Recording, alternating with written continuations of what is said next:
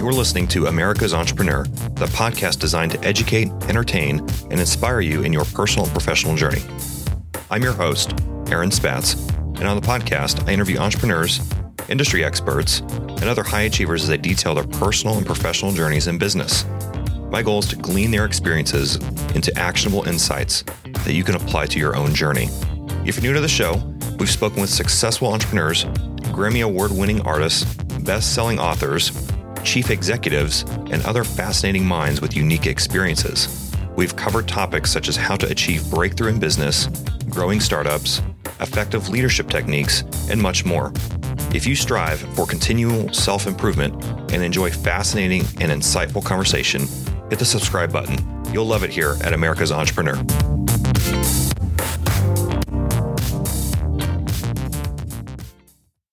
Thanks so much for tuning in to America's Entrepreneur this week. I'm just so incredibly excited to welcome yet another awesome guest. And so I'm excited to introduce to you Aaron Phillips. So Aaron's a friend of mine. He went to University of North Texas for his undergrad, and he practices in law. So he went through Baylor School of Law and has been practicing law ever since. We're going to dive into a little bit of his story. So he kind of comes from a different background where he's practiced inside of a law firm, but then he's also ever since just a few years ago, back in 2018, he started his own firm, and he's been on that journey since then. So really excited to explore topics of entrepreneurship with him. But in addition to entrepreneurship, maybe depending on where we go, we may end up even covering just a few things that you might want to know in your own business as it relates to startups and business transactions, and maybe a little bit of insight that he would like to offer. So, Aaron, I just want to welcome you. Thanks so much for making time for me. Yeah, you're welcome. Thank you, Aaron. Yeah, it's kind of weird talking to somebody named Aaron. I know. I just want to point that out at the beginning. It's like I'm repeating my own name. Right. Well, so that being said, I'll try to limit the amount of times that I refer to you by your name, just to avoid confusion of it sounding like I'm talking to myself.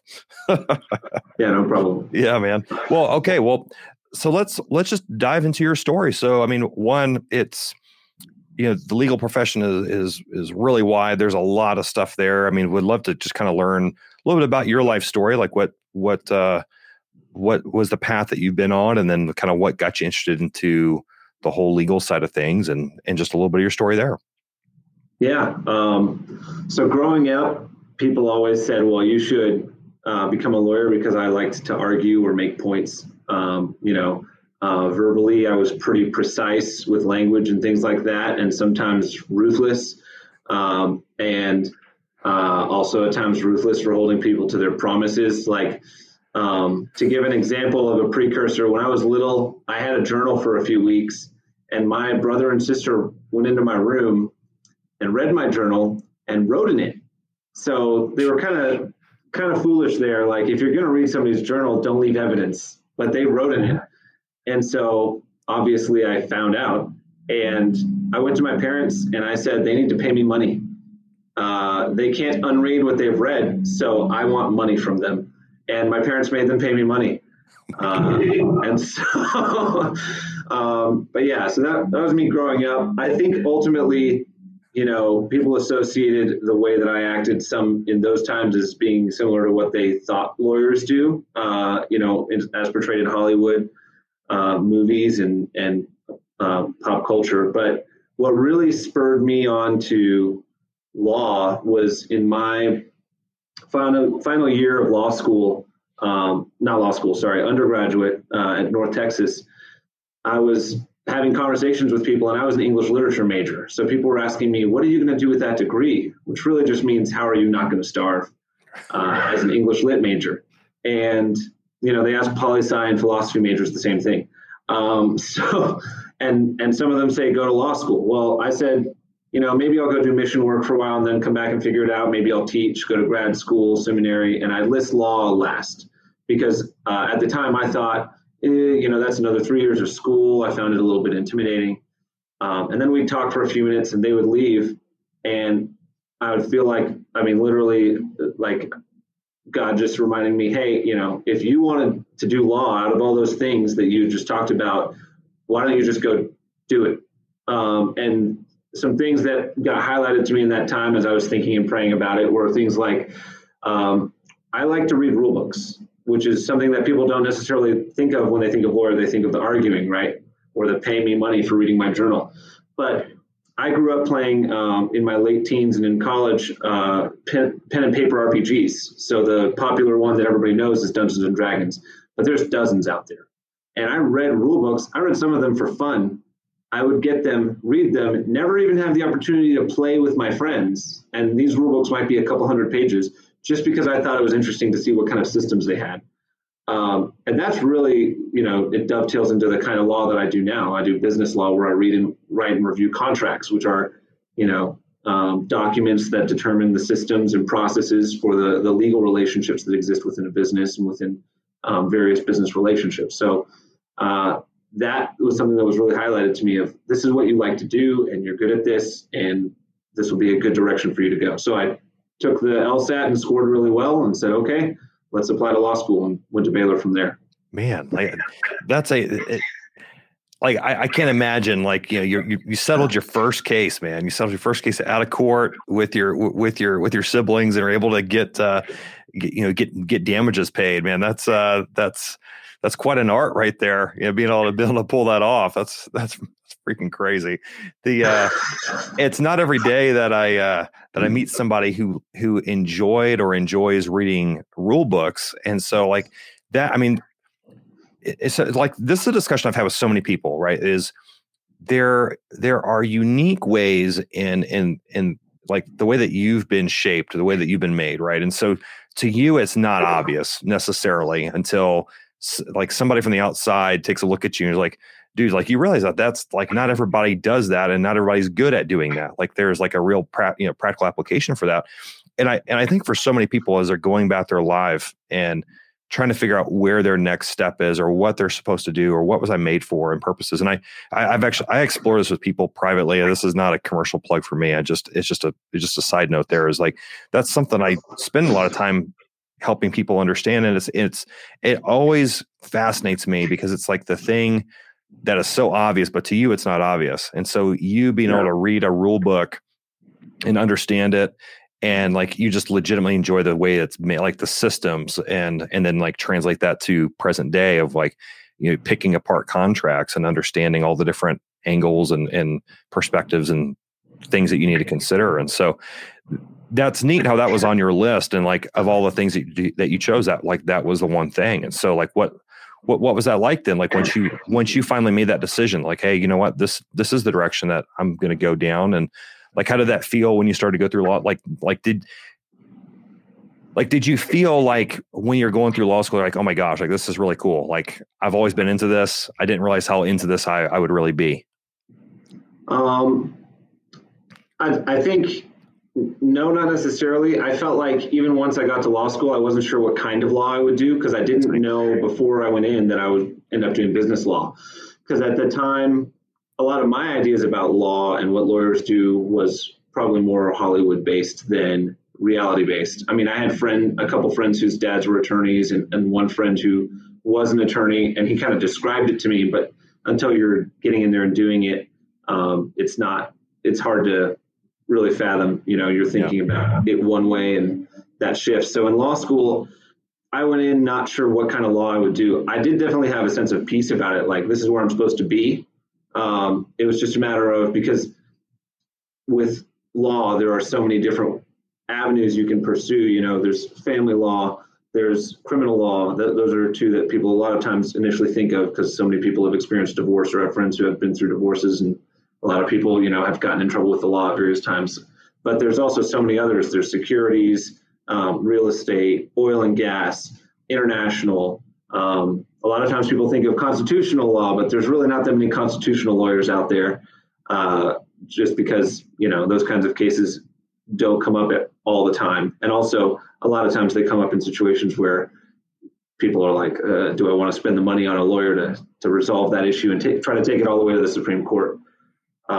And so I was kind of in law school trying to eliminate areas of law and go, okay, I don't want to practice that, or trying to figure out which areas piqued my interest.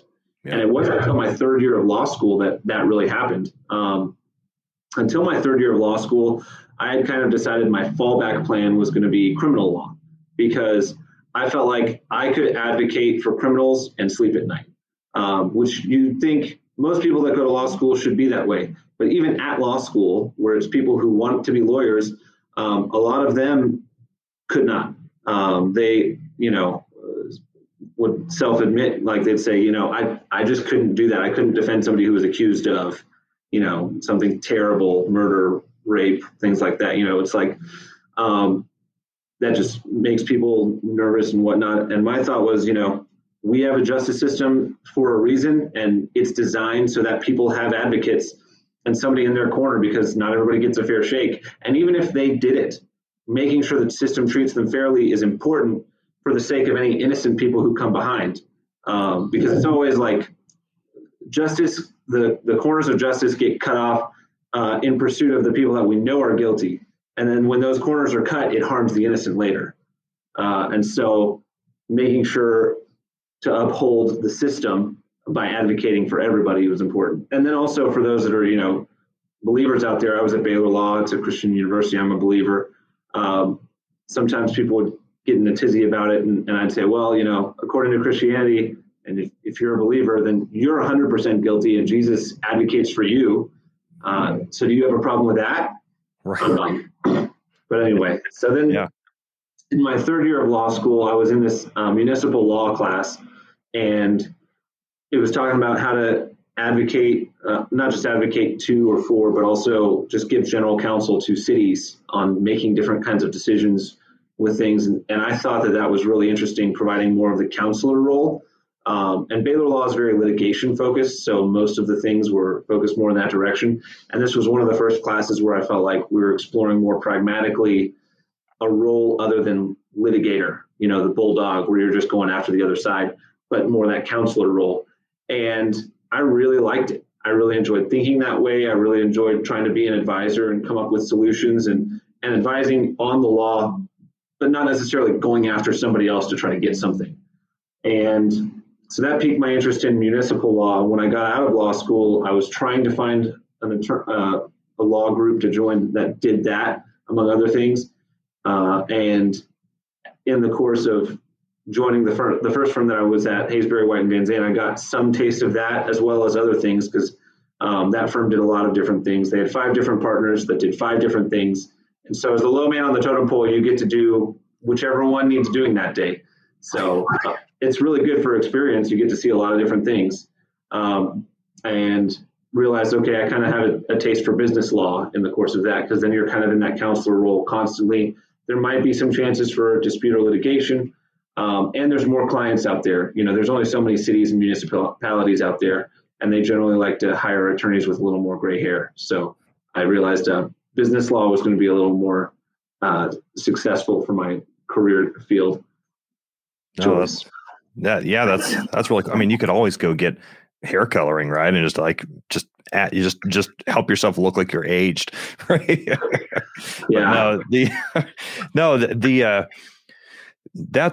a neat perspective of just kind of hearing the journey of process of elimination in terms of how you were able to kind of land into where you wanted to be. But then also not just the process of elimination, but then understanding just how critical of a role that is, that people need, like people need a counselor, they need somebody that they can lean on in that role. And so, I mean, you're the guy for the job. And I think I think it's fantastic just hearing that journey and just all the different things that you got to experience kind of on that path. So, then kind of take us then to what led you to the point where you decided that you wanted to go do this for yourself, and you start your own firm. Like what kind of motivated you to?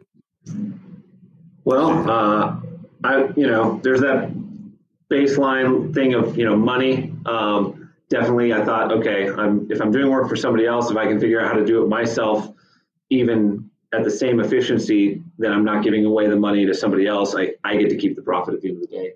But it was kind of a winding journey for me. So I knew after the end of my tenure at my first firm, Haysbury, White & Van Zandt, that I still I needed to be selective with smaller firms. I had gone there and they were a smaller firm. They were a large one for Denton, but they weren't like Thompson Knight or Baker Botts or some of the larger firms, in DFW that, or even nationally that, are just big law. They had about 11 attorneys, including me, but still the culture fit, wasn't right. And so I was like, okay, where do I go from here? And once again, prayed about it, felt like I was supposed to just take some time and do nothing and wait. And at the end of that time, ended up connecting, once I felt released to start looking again, I connected with this attorney that had a group, and they were just going to feed me a little bit of work, but it was going to be almost like a self-startup. Okay. The only problem, going back to that gray hair issue, was I was a second year attorney, and bringing in clients was not a forte of mine yet. So I realized pretty quickly, okay, I need to get a lot better at networking, or I'm going to starve or be at the mercy of those who can, because any leverage in a small firm or medium-sized firm, true leverage and marketability as yourself for your career comes from being able to generate and maintain client relationships and deal flow. Otherwise, you're just hoping that you're useful enough that somebody else wants to keep you around.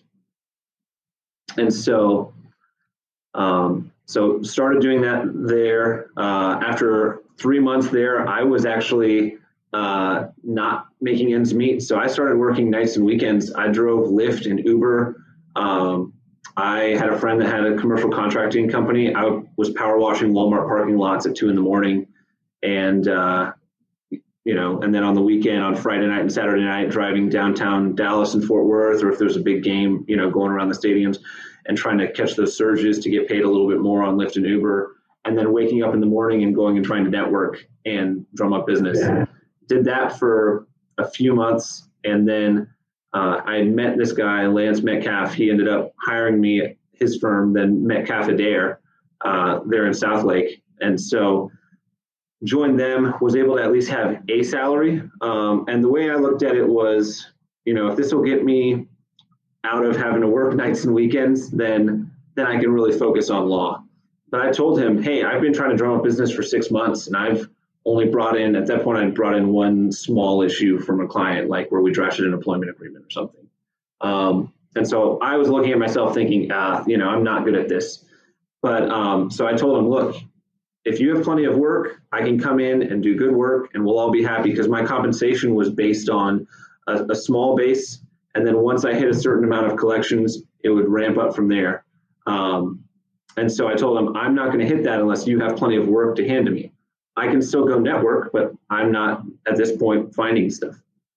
And I got in there and there was not really enough work to keep me busy where I'm popping over that threshold. Yeah. And so I was encouraged to go network. Which I'm thankful for looking back, right? Because then I spent the next 2 years networking a bunch. Basically, if they didn't have something hot for me that day or, a couple days, I was trying to set up lunches and coffees. I got heavily involved in the South Lake Chamber and got on the board while I was there.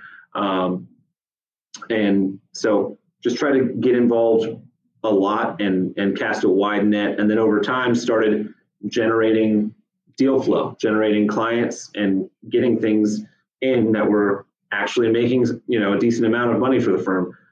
It wasn't a ton, but it was something. To me, anything was a win, at that point, because I had thought, okay, like the first 6 months, one little employment agreement wasn't much.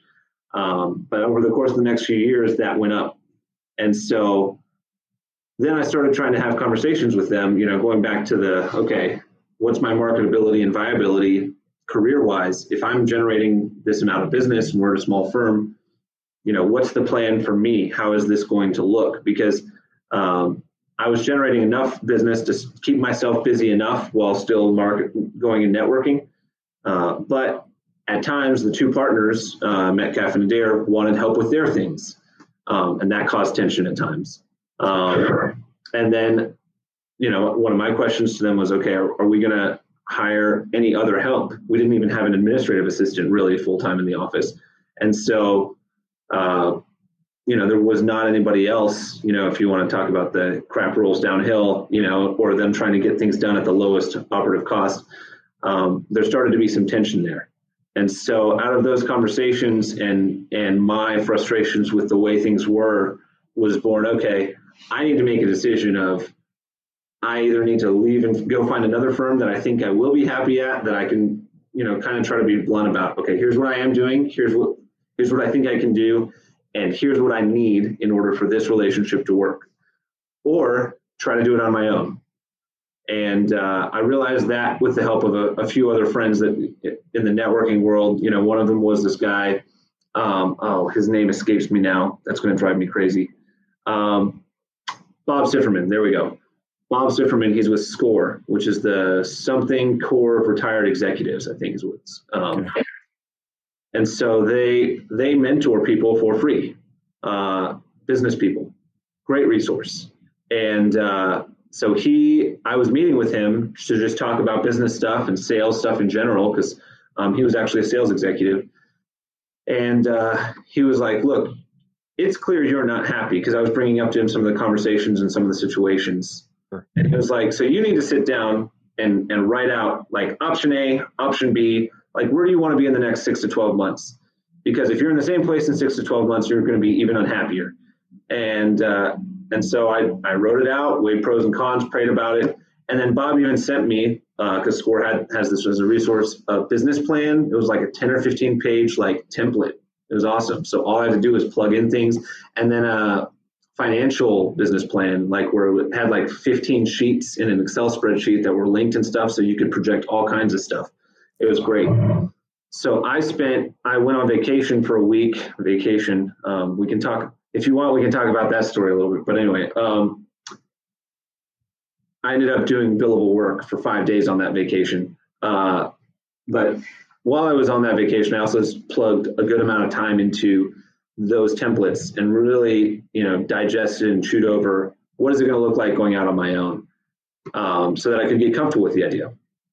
And then we found out that we were pregnant in September of 2018, and in the midst of all this decision making, that vacation was in August, so find out we were pregnant in September, and we decided to really give it a go, or at least create flexibility for ourselves if I decided to work for somebody else, or if I tried to start something and it failed. So we moved in with my wife's parents that fall in September, and I started my own firm in November, and with my wife's blessing, despite the fact that she was pregnant. So it was kind of a do or die, but the way I looked at it was, I'm really early in my career, you know, worst case scenario, we go bankrupt at, you know, 29 years old or 31 years old. Yeah, it's 2 years ago. Yeah, so 31.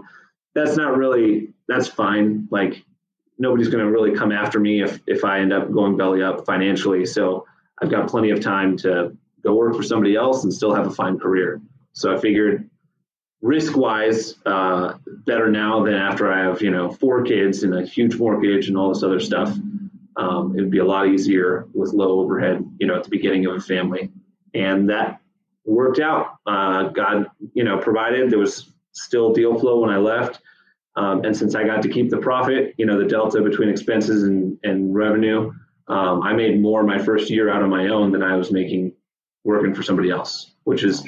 I don't know if that's common. From what I understand, it's not common, but I had the benefit of working on those networking relationships for 2.5 years before that. And so I'd been networking, you know, I was essentially in my third year of networking. And so really got the benefit of that. And so I am thankful for the time that I spent at Metcalf Adair, because of the fact that I was able to build that pipeline and that network that then fed me as soon as I left.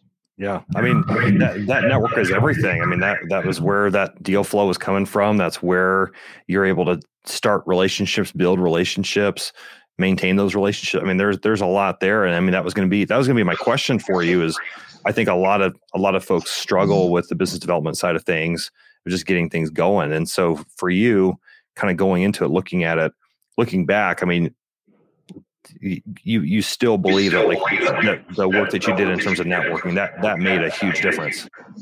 Oh yeah, huge. I don't think networking can be downplayed at all, and I don't think networking should be downplayed at all, and I don't think it can be overstated how important networking is for small business owners. Unless you have a budget for media, for advertisements, for billboards, which most people don't, networking is an insanely cost-effective way to build awareness about your business. Let's just say local chamber, that's $500 for the year, okay? For the year, you get to go to all these events, find out about all kinds of things that are happening where various businesses are getting together and business owners are getting together to socialize. And, comparatively, an ad in a magazine might be several $1,000s for one run, that runs, one time, in 1 month, or one issue out of multiple issues in a month. And so, joining a local chamber and then going out to coffee and lunch, it's not like you need to take people to steakhouses and, super expensive places. It can be $10 for a couple cups of coffee. It can be go get tacos or go to, Mexican place. Those usually have good lunch menus where you can just get, a couple things that are not going to be $25, $35 bucks per person. And so just be smart about it, but go meet as many people as possible and then start figuring out where are those referrals going to be coming from. So like for me, I figured out, okay, I'm in business law. At the beginning, I was going and I cast a really wide net. So if I went to an event, I tried to meet every single person, get their business card, and then I followed up with every single one of them to get lunch, coffee, breakfast. And then after a couple of years of that, I realized, okay, most of these people, even if they like me, don't really have the ability to send business my way. So who are the people that are able to send business my way? Because they're in front of the business owners at the time they're making the kinds of decisions that would make them want a business attorney. And for other industries, it may look different. If you're an HVAC company, I'm not going to be your best referral source, but maybe realtors are going to be a great referral source for you. Maybe mortgage guys. So figuring out based on your industry, where's that synergy? Where, at what point are the decision makers that decide to call you going to be talking to somebody else about that pain point? And so for me, it's CPAs and accountants, bankers, commercial bankers specifically, commercial insurance guys, commercial real estate guys. So I figured out, okay, those are the people that are actually able to send business my way. And so what I started doing is I would go to events and I would still collect business cards, exchange emails. If somebody asked me for a cup of coffee or meeting or lunch meeting or something, I would always say yes and make time. So I always take the meeting. But the ones that I would follow up with got more selective. So I started trying to mostly follow up with people that were in those top couple tiers of referral sources that I knew, okay, there's some synergy here. So it's going to be, the ROI is going to be there.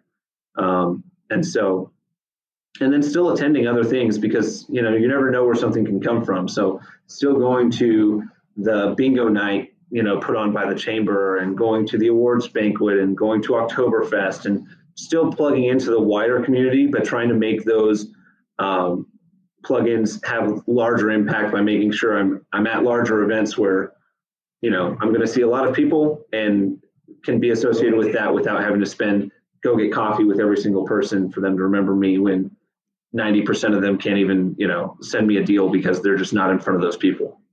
Yeah. I mean, that's just taking a smart approach to the way that you network. And I love the way that you laid it out. So, I mean, you're accepting meeting requests from people, but then you're just thinking through, okay, who are the decision makers? Where are these synergies located? Who are these people? And so it makes your networking more strategic. And I think that is a tremendous nugget of wisdom here, because it makes no sense for you to talk with somebody that has a very, I mean, not that there's zero probability, but the probability is certainly tremendously lower, right? Of them being able to refer a deal to you, versus somebody that like, hey, this person has a 90% chance of being in a situation, or 100% chance of being in a situation where they're going to be able to refer business to me. So it would behoove me to develop a relationship, see how I can help them, be a service to them, but also be top of mind, or be at least in the conversation in that mix. And so I think that's absolutely terrific advice. And I'll say something real quick and I'll stop. But the ability to take meetings that you don't know are incredibly beneficial. I've almost always found those to be the ones that are like beneficial. I don't know what, if that's been your experience, but it's like, for me, it's been the meetings that I'm thinking, man, there's really no reason to meet. Like, I've almost canceled meetings before. And then those ends up being the ones that I'm like, holy crap, like that, I needed to go to that. And then it was like a reminder. And then from there on, I'm like, I'm taking everything. Yeah. Yeah. I've definitely found, you never know what you're going to get, right? Yeah, that's true. It's, to me, every now and then there's duds, but I've found sometimes those meetings are definitely hidden gems of somebody that you really connect with, or somebody that really encourages you, or somebody that you really have an opportunity to encourage because they're in the middle of something that you can really speak into. Sometimes it doesn't even end up having to do with business, but it's always, I think, worth it because, the way I look at it is there were a lot of people that took meetings with me early in my career that probably thought this is a waste. So I'm going to make sure to take meetings with people, even if, I don't think it's necessarily going to benefit me directly, but try to help other people and try to pay it forward. Yeah, 100%. And I found that will come back to you. Not that that's why you do it, because you're just doing it out of kindness of your heart to help somebody out. But people remember that. I mean, I've made introductions for people where they had a need that I was in no way positioned to solve whatsoever. I mean, it was way out of my wheelhouse. But I'm like, you know what? I've got a guy, or I've got a good friend of mine. I've got this lady who handles this type of thing. I will get you her information or his information. I'll get that over to you, as soon as we're done here. And then they get connected. And, 8 months later, I'm getting a phone call from somebody, of a friend. And it's just, it's funny. It's funny how that works out. But I appreciate you being so raw and so honest with just the way that you've approached your career and the decision points that you've been faced with. I appreciate the, just the insight into kind of how you've operated through the networking opportunities, but then also your assessment of your own financial risk and your future. I think that's a great, great perspective that people should really take stock of, because to your point earlier, it's like you have a lot less to lose now than you do later, theoretically, right? So it's like, while you don't have 6 kids and just a massive list of things to cover, it's, and you're young enough and in your career, like, you can afford for things to possibly not work out exactly the way you wanted them. But what's cool though, is it is working out for you. Like you are stepping forward and, you're reaping the benefits of all the seeds that you've sown for the 2-3 years of relationships. So kind of take us to present day. Like what does it look like for you now? Like what does your world look like now in terms of your firm? So, yeah, at this point, I would say this year I finally started getting to the place where I'm billing about what I'm worth. Because when you first jump out on your own, you're still billing close to what you were when you were an associate somewhere else, and you're hungry for clients. So that was one thing is having confidence in myself and my worth, and learning to, okay, it's been about 6 months. I need to slide that scale up. Otherwise, I'm going to be lagging later on. I'm going to hurt myself later on. At this point, I've got an assistant. When I jumped out on my own, I didn't. So, I'm trying to add that wheel early. Right now, it's a part-time assistant, but I've got a fractional assistant as well. I'm going to try to combine those into one on-site full-time here in the spring when a contract ends that I've got going. But got that in the hopper, and then I've got a potential associate in the hopper. He went to Baylor, so I went back to Baylor, went to the on-campus interview process back in November of 2019. So before COVID, everything was looking great. Economy was humming along, if you remember, when Trump was president. And so went and interviewed. I interviewed like 19 people in one day. It was a blur. And then offered some guys some spots, and COVID hit. So I had 2 guys that were going to intern for me last summer. COVID hits, and I called them up and was like, look, initially it was going to be a paid position. But suddenly it was like, I don't know if anybody's going to do anything with business. Suddenly, like, law is usually considered a luxury, unless it's a matter of survival or something. Like, okay, we can write these employment contracts ourselves, like, you know, because COVID's going on and we need to cut costs. A lot of that was my thought. So I was like, yeah, I don't know if these will be paid positions at this point. So if you want to come work for me for the experience, great. But if you don't, no harm, no foul. One of the guys said, no, I'd rather stay with my family, because he was living in Waco. His family was in Waco. He was going to move up to Dallas for the summer, and it was going to make sense if he was paid. The other guy was commuting to Baylor, and he lived partway between there and Fort Worth. And so he was like, no, it's about the same drive it is. It might even be shorter than it is for me to get to school every day. So I'll just go work for you for the summer. I'm not doing anything else. And so he was a good fit, enjoyed working for me. I enjoyed having him in the office. And so he's going to SMU for tax law now. And he's going to start working for me part-time this fall, and then hopefully come on full-time once he graduates from SMU. So God willing, this time next year, I'm going to have 2 full-time employees and That's start, with, you know, in earnest. Up to this point, it's been trying to really push it to see how much I can take on. And at times, you know, just kind of grit my way through it. You know, sometimes you have a sleepless night, or, you know, you work on the weekends, but, you know, it is what it is. It feels a lot better doing those sleepless nights or working on the weekends when you're doing it for yourself in some ways, in my opinion, because it's not somebody else asking you to come in and ultimately you're making them money. You know, I'm like, well, you know, to me, it's a sacrifice that's worth making when you know it's for yourself and you're building something for your own future. And so, yeah, so that's kind of where we're at right now. You know, I'm still networking. And one thing I would say on that note, you know, just to circle that back in, because as I said, I don't think it can be overstated. I am still networking. I didn't stop once I got through my first year. You know, I stayed on the board for the South Lake Chamber. I'm still plugged in there. I've joined some other groups, you know, and I continue to go through this last spring. You know, for CPAs, one thing that I did was I went through my contact list and reached out to any CPAs or accountants, because I knew their tax year had been crazy last year and it was crazy again this year. And I just said, hey, can we bring you breakfast or coffee or something? You know, you don't need to come meet me for lunch. I'll come to you. And, you know, for some of them, we just literally dropped it off and left if they were that busy. Most of them let us stick around for 20, 30 minutes in the conference room while we ate, you know, or had our coffee. But still, I try to make it as easy as possible and just help them through their tax season a little bit. And so, you know, I'm still networking. And even in those months where I'm having a lot of business and I'm maybe having late nights or working on a weekend, I don't cancel those networking meetings. I still go attend things. I still meet with people for lunch and breakfast. To me, those are as integral to my business as my billable work. Because if you go a few months and just stop all those lunches and stuff because you're too busy to network, you're going to look up and find that you're suddenly not busy at all. And then it takes a while to get that momentum going again, to be top of mind with people. And so I'd rather network even when it's painful than, you know, stop that hustle.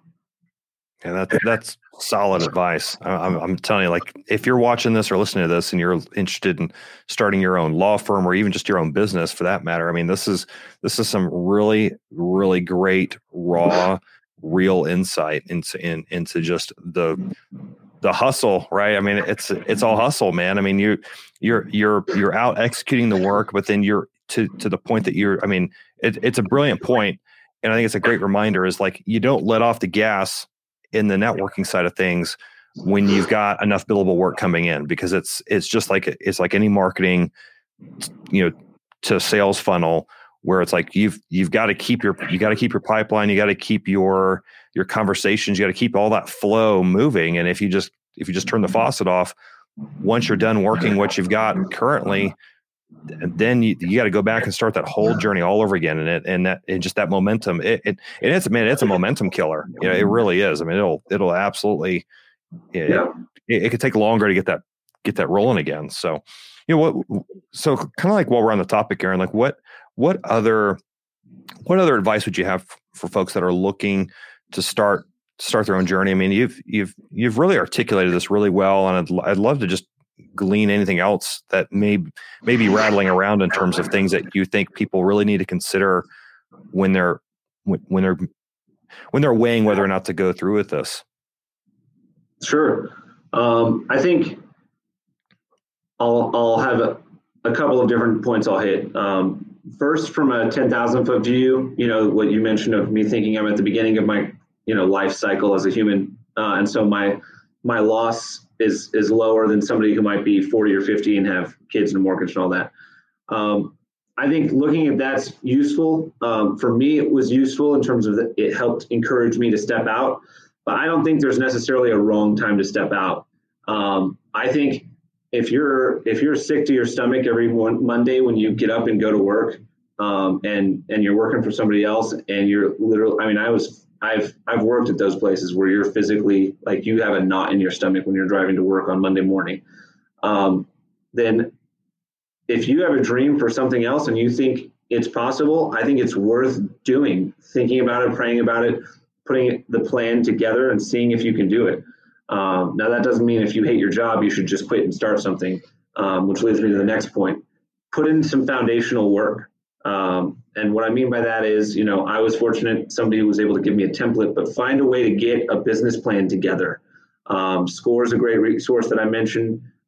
That's just spelled the normal way, SCORE. There's one in the Dallas-Fort Worth area, but I don't know if they're a national brand or not. But they're a nonprofit that helps business owners. And there are other small business resources out there where you can get free templates and things that will help you work through what do you need for your business. So put in some of that foundational work, and then understand you may need to do some of it for free or hustle without seeing much return for a while. So if you go back to my earlier career point when I was like, I've been networking for 6 months and I got one little piddly thing, you may need to network for 6 to 12 months before you see any meaningful, you know, regular deal flow or whatever it is in your line of business, where you may need to start small, you know. And so it may look like taking a haircut on it, so to speak, you know, and cutting your price or doing it for free for the first few. You know, the stereotypical example that everybody probably would smile at is the person that's starting a photography business, because they're like, oh, I need to add to my portfolio. I'll do a session for you for free. But really, they're putting in that foundational work. They're doing that thing for free for somebody, you know, and probably a lot of people hearing this smile because we all know that person that got a camera, and so now they're starting a photography business. But from a business mindset, they're taking the right approach. They're getting their name out there. They're just trying to generate some buzz about it. And so in the same way, you know, if you're going to have a window cleaning company, maybe go to a local strip mall, you know, or something where there's a lot of windows, and offer, hey, we'll clean your windows for free this month, once a week. And if you guys like it, then we can talk about a contract. And so, you know, maybe you have a loss leader where you do that so they can see that you do good work. But think about ways that you can creatively get some stuff out there that may be able to accelerate your journey. And then I think advice, counsel can't be understated. As a business owner, you need to have people around you that you trust, that you will lean on. You can't wear all the hats. You can't be an accounting expert. You can't be a legal expert. You can't even necessarily be an all-around business expert. You know your business and your industry, but you know, you don't know what different people have tried in different situations. You're not going to reinvent the wheel probably. So why not lean on other people's wisdom and value that? To me, you know, if somebody is going to give me advice that ends up making me thousands or tens of thousands or hundreds of thousands of dollars by applying it, it's certainly worth, you know, $200 an hour or $400 an hour or whatever their consulting time is to get to glean that and then have the opportunity to go apply it. So I'd say those are the major points. I think I probably had like 4 or 5 there. No, that was really solid. And I appreciate you sharing all that. You sparked a thought as you're explaining one of your points. And I want to circle to this one really quick before we run out of time here, but how do you go about, because I think this is a common entrepreneurial problem. I'm just curious how you've dealt with it, like what's your perspective or your philosophy with it is. But so the notion of like chasing whatever work comes your way, right? Like there's going to be situations where, you know, you might have somebody who approaches you and is like, hey, I've got this legal matter that I need help with. And you're thinking in the back of your mind, like, yeah, like Can I do it? Yeah. Like I legitimately can. Otherwise I wouldn't say yes, but is this taking me away from like my core service, or is this taking me closer? I'd like your perspective on that, but then also just apply it to the general business sense of like people that have whatever type of company they have, right? But how do they navigate those types of issues? And I'm just curious what your feedback is to that. Yeah. Happy to share. So I'm going to give credit first to the book, Good to Great by Jim Collins. Great book. If you haven't read it, go read it. So I'm going to talk about part of that, but I think in that book, they've got this concept of the hedgehog. And so that's what makes, there's lots of good companies. What makes the great companies? And a hedgehog has one thing that they're really good at. That's how they survive. They just truck along wherever they're going, and whenever something comes up, they just curl up into a ball and have the little pointy things out. And that's it. And then they just keep on going. And then they compare that to the fox who might try to kill the hedgehog, right? The other companies out there. And the fox will try to do all kinds of things to get attention or various things to distract the hedgehog. But ultimately, he can't get to the hedgehog. He's all over the place. And the hedgehog is just focused on getting where he's going and does the one thing, curl up in a ball. And so they said the great companies were those that focused on the one thing, right? For example, if you're a landscaping company, don't also be an equipment rental company. And also you do commercial and residential. And maybe that can work, but the scale's probably different. The price points are different. So for me on the legal side, I do business law. The big three that people come to me for are, LLC startups, issues, so formation and structuring, commercial real estate issues, and mergers and acquisitions. If somebody comes to me with, like, let's say a bankruptcy issue, could I help?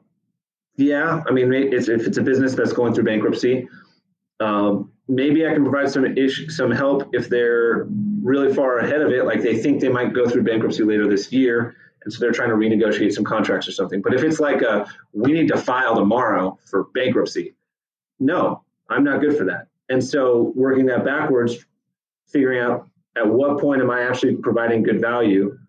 I had that happen recently with a business client. I helped them form their business, and I represented the business. I had them sign a disclosure letter so that the individuals that were the partners understood I'm representing the business. I'm not representing any of them individually. And they came back sometime later and said, we want to split ways. This isn't working. Okay. I made sure to remind both of them, on the phone and things, I don't represent you personally, but as long as this is still a peaceful interaction, I can draft up the things to get one of you out of the business.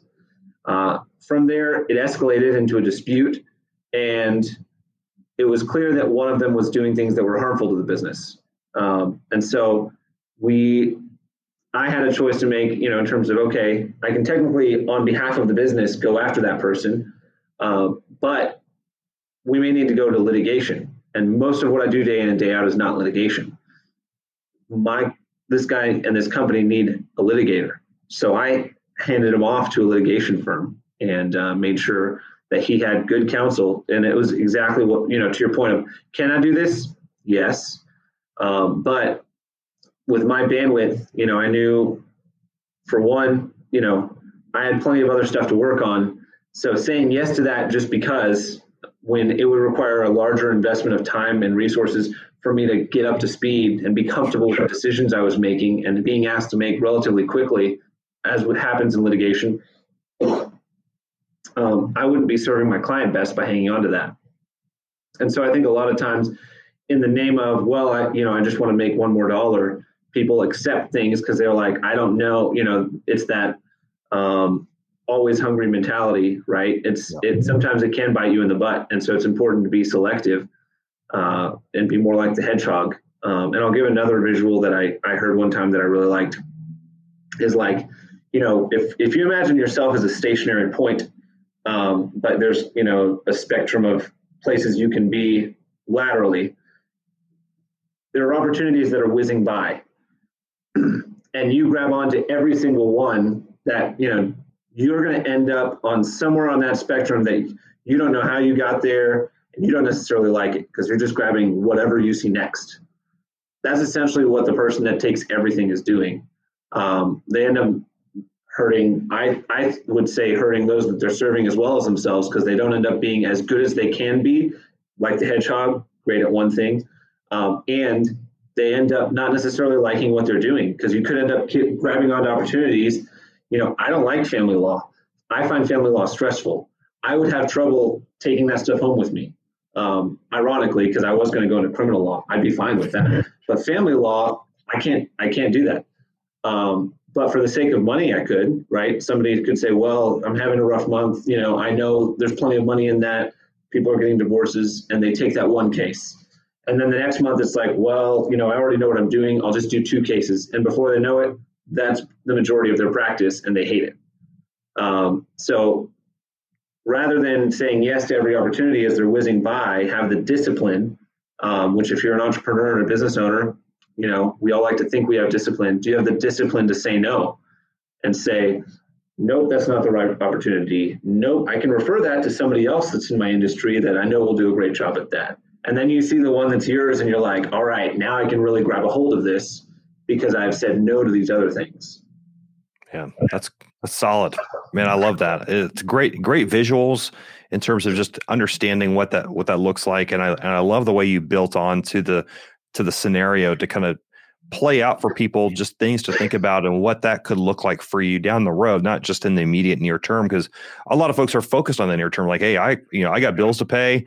If their money's green, I'm taking it type of situation versus being thoughtful. And I get it. There's going to be maybe a little bit of a transitional period in that, but being as thoughtful as you can in terms of your, what is your core product? What is your core service that you're offering your clients? Like, do you know what that is? And so, I mean, I think that's terrific. And it's really cool to see your story. And again, like we're wrapping up here, but like, so one, I just want to thank you for being so raw and open with your journey.